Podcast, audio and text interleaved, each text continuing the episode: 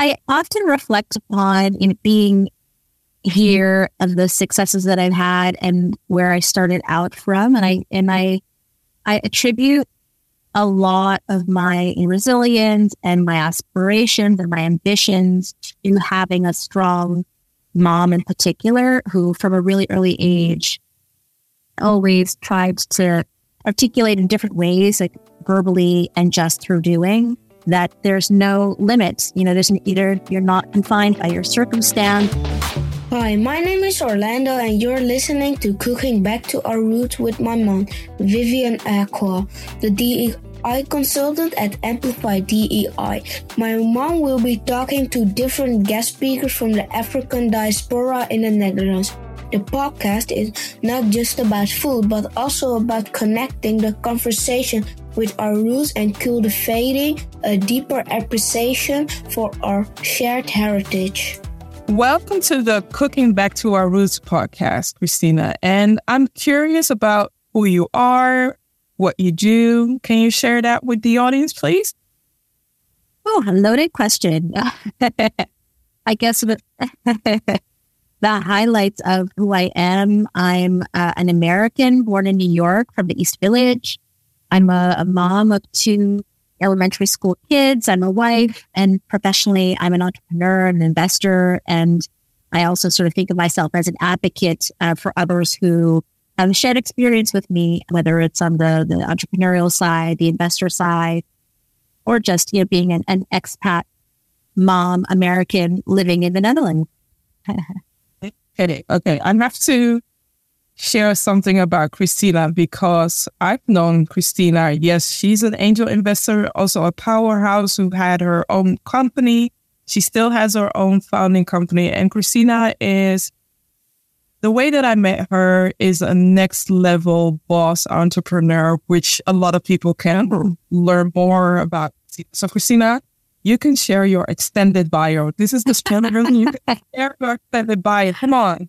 And that's true. That's true. Okay. So yeah, I mean, you know, my, I think in terms of like professionally speaking, I started, I've lived a couple of different professional lives. So my first career was working in, in banking. I worked at, at Goldman Sachs in New York and in London for eight years, uh, from the high highs through the, the, the Great Recession uh, through 2012. And around that point, there was this sort of evolution happening with how technology was transforming our lives. And I got so inspired by this, the smartphone had been in the market a couple of years. And I was just so excited by everything that was happening during that internet 2.0 phase around 2012 that I left banking and I totally shifted to uh, the technology space and made that shift in a very entrepreneurial way. So I moved from 30,000 plus company as an, an, executive director into a founder role. And I basically set up a, a consulting practice helping US based web and app development companies to expand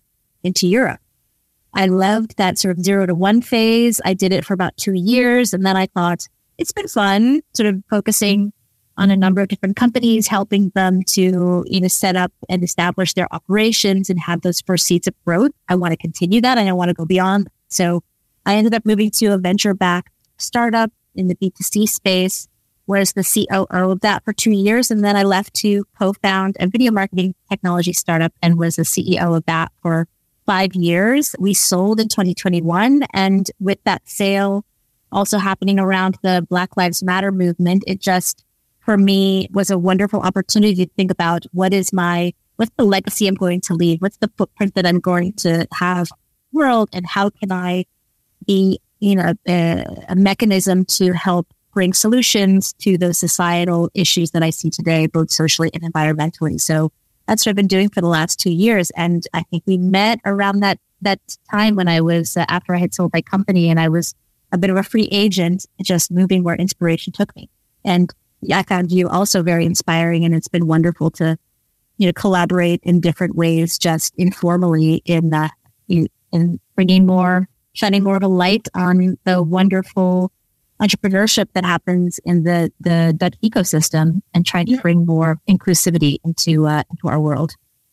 Yeah, yeah, I I agree. And the first time that I met you, you were talking, and I was just like, I'm sitting next to a powerhouse because that's how I see you. You're really a powerhouse who, who knows a way. And it's like a, the fairy godmother of startups for, especially for those who are non-Dutch, those who have a different background. I feel like you are creating a space where people are able to share their challenges, but also to, to see opportunities and whilst I'm thinking about that, I'm also thinking having in my mind what happened in the US, but I'm, I'm letting that go. Maybe we can have a conversation about that later on about the anti-affirmative action that is happening at the moment. Oh, yeah.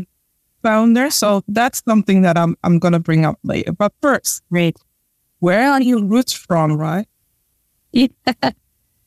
yeah. Uh, well, it, it depends on how far back you want to go. I think something funny, you know, having grown up in the East Village, the East Village, I mean, it's sort of, in terms of look and feel, it's a bit like the Pijp here in the Netherlands, but it's basically, you know, there's, there's just, there's so much diversity in the East Village and that in terms of background, in terms of socioeconomic status, in terms of religion. But growing up in the East Village, I have a very, uh, I have a lot of different types of uh, ancestry in my background. So I, I, was asked if I was Hawaiian, Filipino, Puerto Rican, Latin, Asian. Um, but, you know, so I have a little bit of um, Chinese in my background. I have Polish in my background. Well, I've got, yeah, it's uh, my family, especially on my father's side, has really been very adventurous in terms of moving between different countries. Um, but my father's from the Netherlands, from uh, Suriname, so he's got Dutch roots. Um, and my mother is Puerto Rican from the Caribbean. But um, I feel like I'm a New Yorker, I'm a Puerto Rican, uh, Surinamese, and so depending on who I'm with, I feel maybe I lean into one of those different parts of my background. So yeah, I feel as though I'm a sort of global citizen with with with a couple of areas heavily represented it feels like because when when I was having the conversation with Sergio, I was talking about his kids, and I see some similarity with, with what you have with his kids. That his kids are global citizens, and you are a global citizen, especially when you're talking about your roots, but also where you have lived. Right? You worked in London, you were born and raised in New York, and now you landed in the Netherlands, which I have a lot of question marks for. Right? you might want to see, but uh, me too. I yeah, I mean that's the easy answer. I, I call myself a love pat. I'm, I'm even though my on my father's side, there the, the Netherlands is heavily represented, most recently through the Surinamese uh, footprint. But I met my now husband in a bar in New York he was living in London at the time, I in New York. And then we sort of slowly made our way to the same country, which was uh, England, lived there in London a couple of years. And then, as many Dutch folks do, they, they lure their partners back to the Netherlands.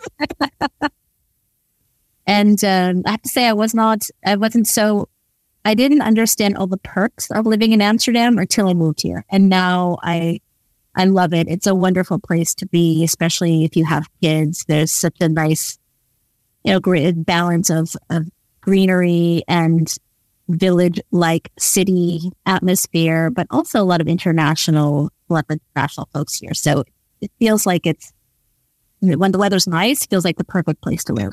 it's a good thing that you're saying when the weather is nice. It's it's sunny today, so I'm in that mindset. But yeah, it's it's been a rainy October and November. True, true. Definitely. So, what is your favorite meal that you want to share with us? Yeah, uh, it's going to come from my Puerto Rican side. That's uh, and I think uh, so. It's called pasteles, mm. and they're made from yuca root, and the I think one of the reasons that the pasteles come to mind right now is it's also a dish that's mostly eaten around the holidays because it's so labor intensive to make. So it's It's almost like a tamale, if, you, that's a little bit more well known, at least in the States, but it's like a little package that's stuffed with meat in most cases, pork.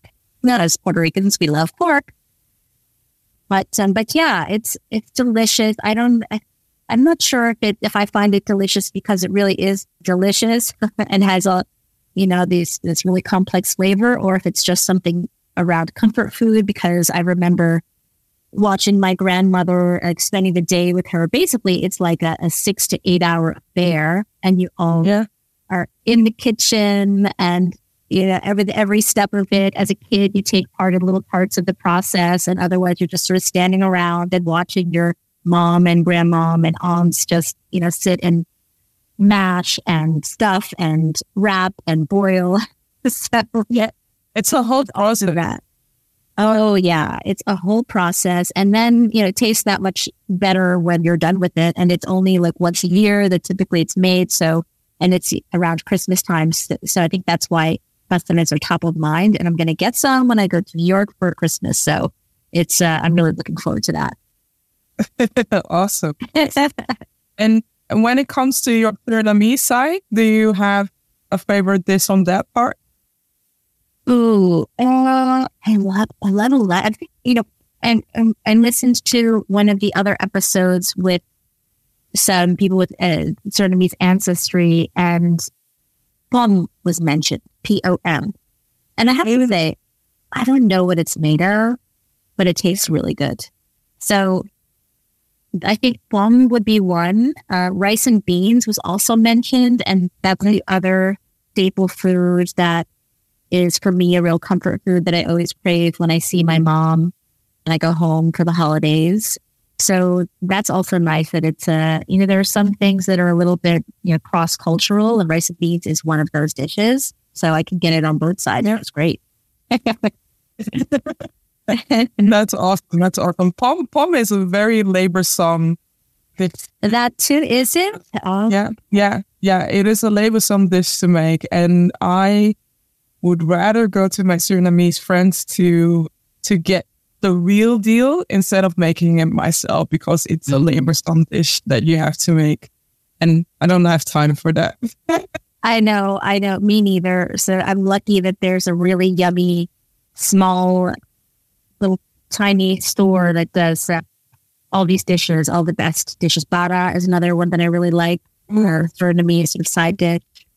Not sure if it's baked or fried, but it's fried. Very good. Is it? Uh, yeah, yeah. Sorry to burst your bubble.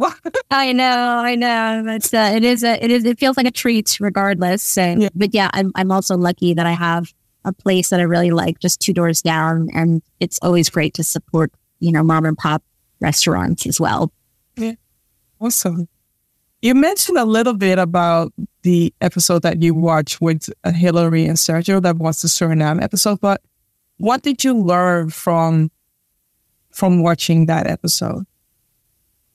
I think that the it, it was something that Hillary mentioned where you know there's just something about comfort food or there's just some mm-hmm. about the food that that you grew up with with your family that serves as a comfort and she made this she mentioned that through her work she's taken to a lot of you know these wonderful expensive restaurants and you know, she could go away for a week or something and have every night eating out. But then when she gets home, really what she's craving and really what she's missing is mm-hmm. this is the, are these dishes that he and um, that she grows up grew up with or that he associates as comfort food. So I that I think this concept of comfort food and sometimes it's not you know might not necessarily be the most sophisticated food or something that that people outside of your culture can appreciate, but mm-hmm. it doesn't.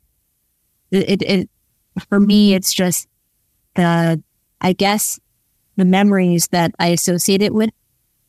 That's probably what I enjoy the most about eating that food or drinking that drink. And I don't really think about it. I just think about, mm, this is so delicious. I want more. Like I have, I have a coffee that I absolutely love and it's called brand is called Cafe Bustelo, mm-hmm. and it's a Dominican. It's made in the Dominican Republic, and it's something that you'll you get in the grocery store or in a you know little like a small um yeah they call them um they, yes I don't know if they have them here but ba- basically it's just a really small grocery store overnight store. It's just real cheap cheap coffee. And I love it. I have to have it every morning. So whenever I go to New York I stuff my bag with like 10 it comes in brick Yeah. packing packed bricks. and my husband is a real coffee connoisseur. And oh, I made this delicious cup of coffee. Can I make you some? You have some. And he's really like, no, that can, Okay. Yeah. Right. he, he, he smells it and he thinks that, and he just doesn't, you know, doesn't appreciate it. Let's say it like that. And he thinks bitter. And like, what are you talking about? This is delicious. And I think it's also because I grew up smelling it. And that's what my mom used to drink when I was growing up. So this sort of things, you know, that, that maybe at the surface, I don't understand. I, I don't, it's not really the main thing that comes to mind with why I like it, but probably the biggest reason why I like it is the memories associated with comfort, comforting environment that it just sort of brings me back to subconsciously. So I think that's what, you know, that, that was my learning or realization in that episode that this is just such a universal human trait that there are certain smells, certain tastes Yeah. that just trigger memories. And that's universal. That's something that we can all connect about. And it's typically around food. I had that earlier when I was tasting Surinamese peanut soup for the first time. And for me, I noticed the tom tom, so the plantain balls that they have in it, which which is almost similar to fufu, the Ghanaian version. Uh-huh. And, And- that's another thing in the Yes. pumpkin. Definitely. So when I tasted it, I, it felt like somebody stole the recipe from my grandmother because I can Yeah. feel her. She's not here anymore. She she died in 2000. I could really taste the way she would make that peanut stew or soup, and I could really also walk through all those memories that I have from her. And it's similar to what you were sharing with your coffee. It's not about the taste per se. It's about the memories that are associated with the food or the yeah. Yeah. What it's, uh, it's special. hmm What else captured your attention from the conversation that I had in the episode of Suriname? I don't know. I think it's also the the you know the Sur- Suriname also is such an amalgamation of different cultures. Yeah. And I- yeah, you know what's a bit of a funny fact about my background is my father, as I said, is from Suriname, but I only found out that he was from Suriname when I was around university age because he had always told people he was from Brazil because in the state nobody has ever heard of Suriname. Oh, That- that- so he got yeah yeah so he got i mean here it's different in in the netherlands and i think even in europe it's a bit better known. But in the states i mean it still is a not not very populous country given its size and not there are not huge communities at least in new york of surinamese people. So he used to just say for ease and you know getting tired and annoyed by people being like huh? Where, where what's suriname? Where's that? Um, and then he always talked about Brazil. And so when I don't even remember, to be honest, how I found out that he, in fact, was from Suriname, but rather rather than Brazil. But once I found that out, I for my senior, one of my senior project towards graduation time, I decided to research Suriname and to understand the history and the culture and you know, I know we were we were planning to talk much about the Dutch connection to slavery, but mm-hmm. What I you know the, the first thing that stands out when you look at Suriname is all of the different ancestries that are represented in that community. And you know, the reason being because in the Dutch slave trade they were equal opportunity pillagers and went to a lot of different countries and continents and brought them over to Suriname. Um, but you know, the, this, why I say all of that is is that also come came out in the interview that you had with, with um, Hillary and Sergey, or Sergio, sorry, that that there are also different a lot of different ways that people identify. I think Sergio was Hindustani partially, yep. and also Caribbean, and yeah, um, Caribbean as well, Curacao. So there were a lot of mixtures yeah. in his culture as well. Yeah, yeah, yeah, and I I think you know one the, the fact that that that Suriname is such an amalgamation of cultures is interesting in itself. And beyond that, the way I think that the mindset that people have growing up in this sort of this of a culture where you have you, you look differently, maybe you eat differently. I experienced that living in New York City. And I think that's why I also feel like New York City is a part of my breed. Mm. Even even though it's just a location in the US. Yeah. Yeah. New York is a melting pot. That's what I, the sense that I get out of it. Yeah.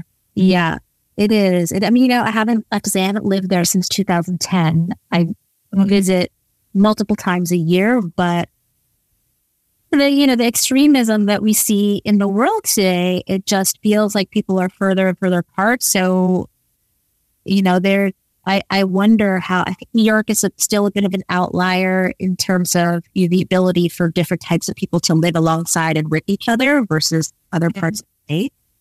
But I do think that, you know, I maybe was in, in that sweet spot during the Obama years in particular, where yeah, there was just a lot. And, and post 9 11, I was obviously in New York during the Twin Towers attack. And in that period, there was a lot more everybody wanted to get along and everybody was being empathic towards each other and to see from afar, at least in the headlines, how the states, the sentiment in the states, it's really sad. I find it extremely sad, especially, you know, growing up the way that I did in New York, where it really was a melting pot. It feels now that there's just a lot of ingredients together in this pot that are not yes, necessarily melding. Yeah. I get you. I understand that. I feel what you were saying a little bit about the Netherlands, especially after mm-hmm. recently. I just thought, yeah, as I said it, I was like, oh, this we're living it here too. Yeah, yeah, yeah, true. But still, I want to bring back, I want to bring people back to your outlook on your past. What is it that you would like to share to empower people from how you were brought up in New York or how you spent your youth in New York? I I often reflect upon in being here of the successes that I've had and where I started out from. And I and I I attribute a lot of my resilience and my aspirations and my ambitions to having a strong mom in particular who from a really early age always tried to you know, articulate in different ways, like verbally and just through doing, that there's no limits. You know, there's an, either you're not confined by your circumstance. You know, growing up in the, the East Village, when I was there, there was not the same amount of, you know, abundance in money that there is now. That's all sort of come in afterwards. So you know, where we grew, where I grew up, the schooling was pretty terrible. And my mother, knowing the importance of an education, she found ways to get me access to the best education that New York could offer, private school education through, well, at that point, it was all testing, basically, to do mm-hmm. tests to sort of show the, the potential, my potential and getting scholarship and grants to do studies from five years old. So that's something that I took with me uh, throughout, throughout my education. I found ways to fund very expensive educations through these, these, yeah, fund, fund uh, maybe, and maybe, maybe that's coming a bit full circle, you know, basically these, these initiatives from. Speak it. I'm saying it while you were with the fact you already started at the age of five with this topic, right? and you know, I think that's also part of it. When you when you're on the receiving end, at some point throughout your life, you realize, okay, I've been a beneficiary of a lot of wonderful initiatives, and people, you know, are really putting a lot of effort and money to create, facilitate opportunities for, you know, those who were, those who didn't have the same level of opportunities socioeconomically. And for me, that was about to- totally, totally around my education. But now I realize, okay, well, maybe the way that I can contribute back is through my expertise, through my capital and investing mm-hmm. in founders of color, gender diverse founders, and also advocating and using a bit of my voice to to raise awareness around the topic. And I think a couple of years ago, it was harder than it than it is now to get people to listen. So now I, I'm actually, I don't know how you feel about this, Vivian, or if you see, I mean, there still is a, a specific archetype that gets the most, you know, press and visibility. if, if viewers could see your face right now, the listeners. My silent at it all. No, I, I get, I, yeah, yeah, get where you're, where you are heading, and yeah, yeah. There's actually there's sadly a hierarchy uh, in terms of visibility, but but there, the needle is shifting. I think the more that we try to bring out this conversation around neurodiversity, around physical uh, disabilities, around diversity, socioeconomic, uh, ethnic, and the fact that there there are that people are ignoring a lot of signs that there are inequities. The more we talk about it, the the more you know, the more people realize that it's a problem, and the more normalized it becomes that this is something that needs to be addressed. Yep, and it brings me full circle with what we started right now because I think it was fearless funding that was yeah dealing with let's say with, with the um, there is a scheme in in in the US that is against against positive what is it? I need to look up the affirmative action or yes. that is against affirmative action. They call themselves the anti-affirmative action and you all saw, I hope that you read or saw something about what happened to Harvard or to colleges or to universities where affirmative mm-hmm. action ended. Yeah. And now they want to go further and target companies that are funding minority people. And yeah. one of the that do that is fearless funding, where they are yeah. enabling and supporting Black women entrepreneurs. Yeah.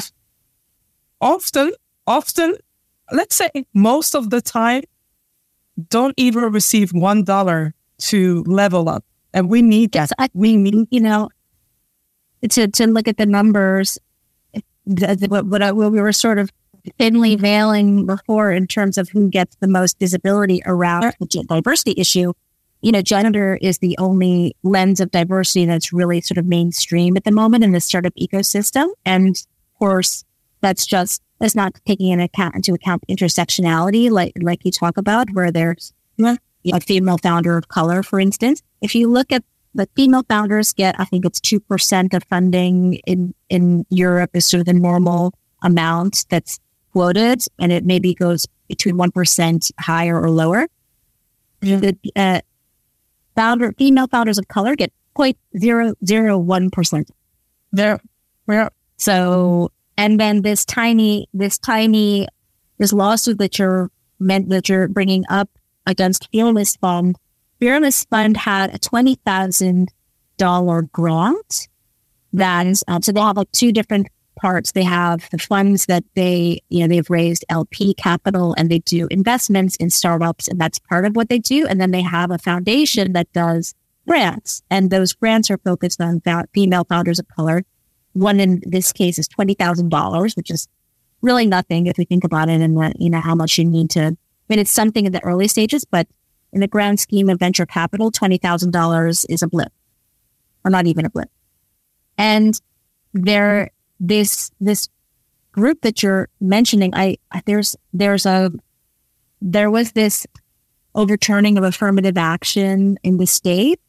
And there was a group behind that that group created basically they're creating a bunch of shell organizations that are whose sole purpose is to create legal actions against different diversity initiatives. Those yeah. Different diversity initiatives. Some are against education, which is the affirmative action, which they they won, unfortunately.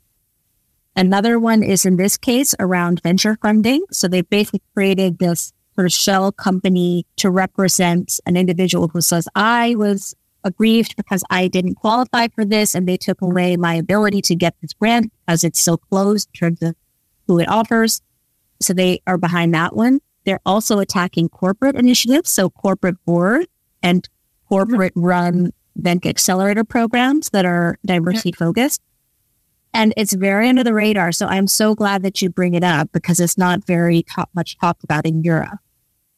Yeah. But the precedent that they are setting and building by stealthily acting behind, there's a group that's stealthily acting behind all these different shell organizations, uh, shell companies that they set up. Yeah. Yeah.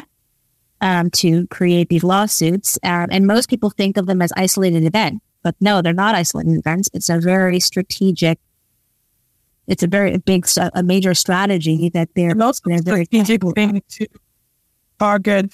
First of all, you're targeting companies that are enabling or supporting Black women. Because I think that they know that when they when they do that, they not only hurt the black woman, but they hurt multiple families and multiple people behind it. Because even though I am Amplify DEI, with the things that I do, it's not only about me. It's about, you know, setting up, helping other people within the society also to build up. So you're yeah. not only targeting this one person, you're targeting on a whole community behind this one person. And on the other hand, I do have I'm not going to go into a rant when it comes to Europe, but within Europe, I'm disappointed with the opportunities that I, as a Black woman, as a female entrepreneur, have. I have, you know, I've written a few funding things, I've signed a few proposals, but then again, to receive a negative proposal, to receive you not being honored or you not being seen, you're not being awarded, I decided to create my own doors and to create my own space. And it might take me longer to reach to that certain potential because you, you mentioned that $20,000, it's a little, but then again, for the entrepreneur, for the small businesses, it's a lot to be able to level up. It's a lot. That's right. You're right. Yeah, it is. Yeah. Yeah.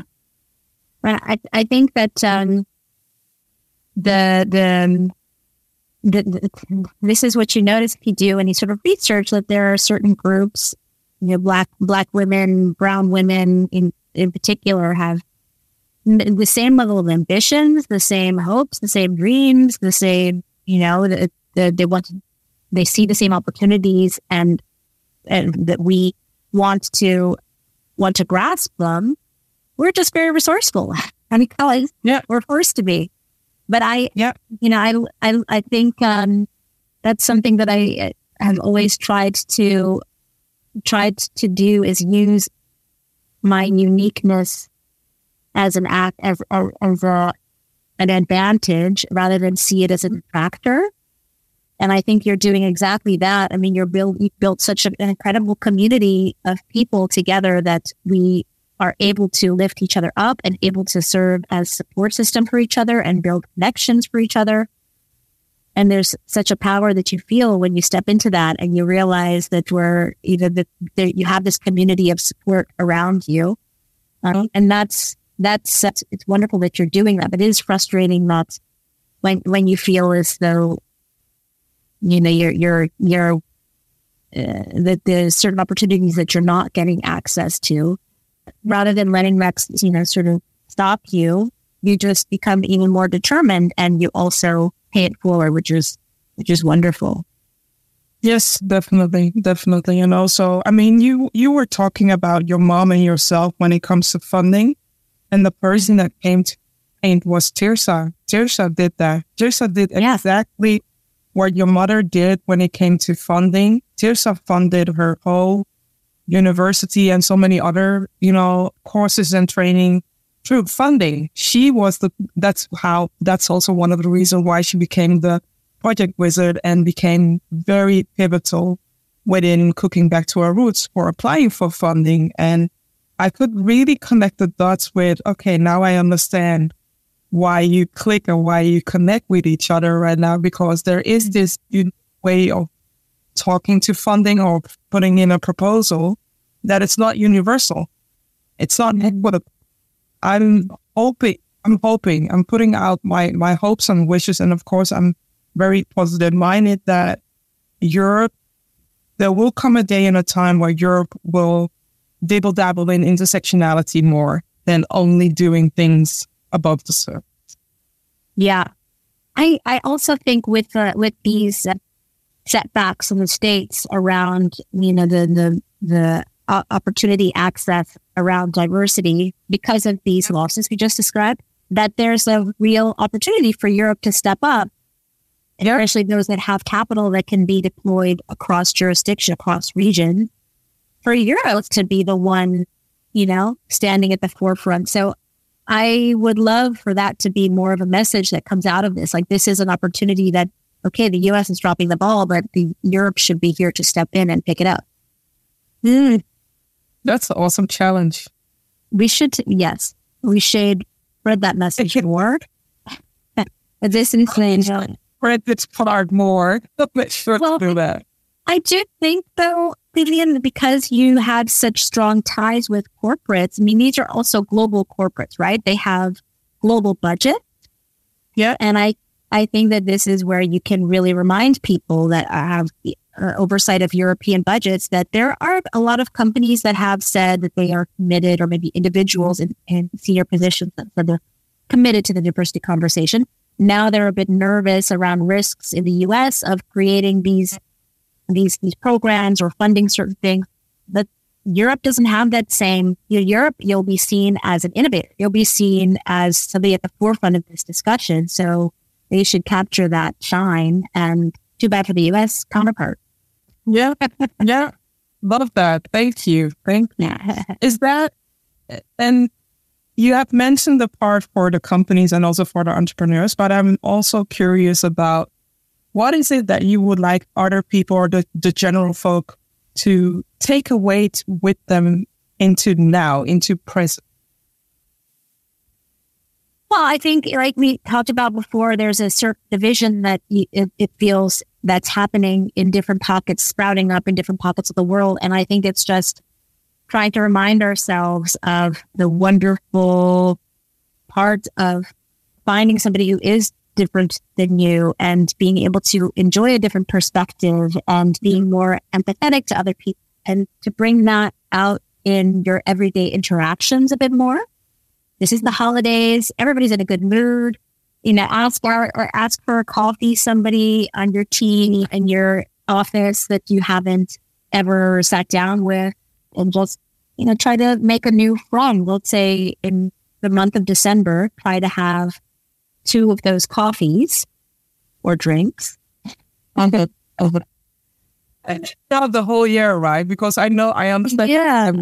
he is happy and joyful, but yeah. There are more holidays throughout the whole year where you can always have a drink or a cup or something else, right? That's right. Yeah. And, you know, that's, uh, every, every month has a holiday, uh, somewhere around the world.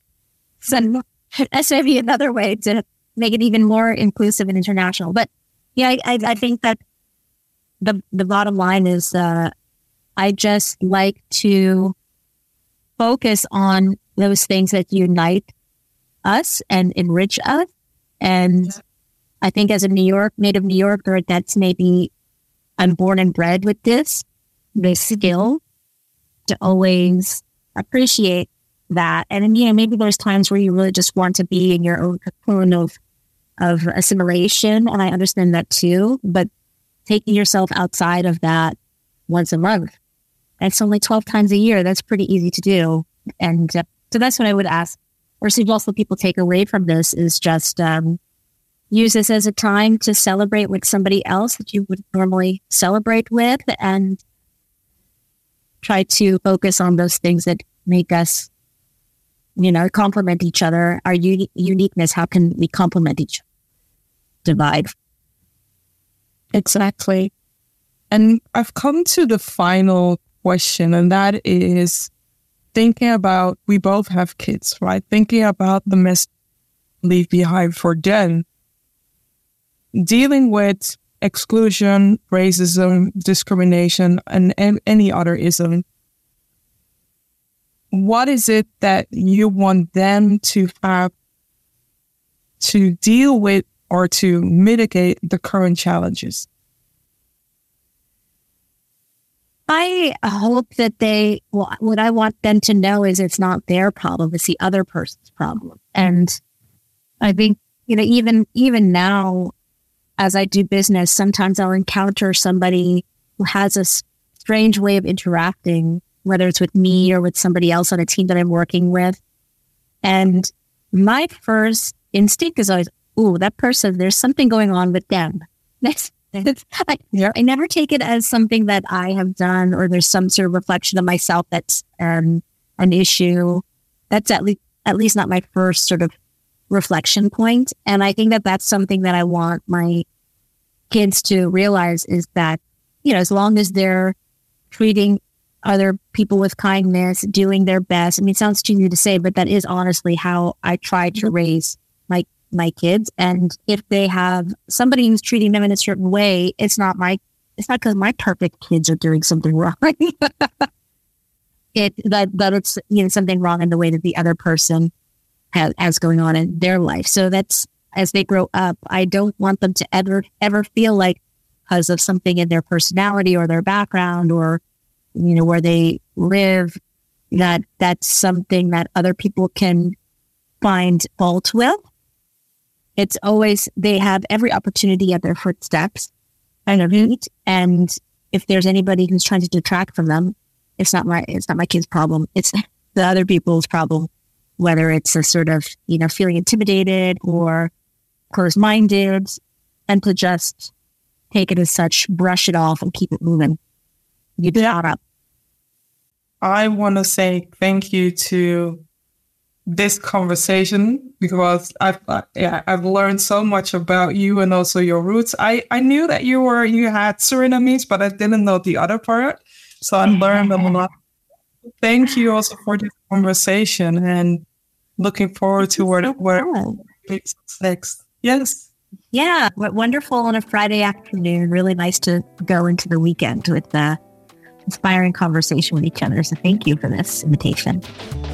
Hi, my name is Orlando, and you're listening to Cooking Back to Our Roots with my mom, Vivian Acquah, the DEI consultant at Amplify DEI. My mom will be talking to different guest speakers from the African diaspora in the Netherlands. The podcast is not just about food, but also about connecting the conversation with our roots and cultivating a deeper appreciation for our shared heritage.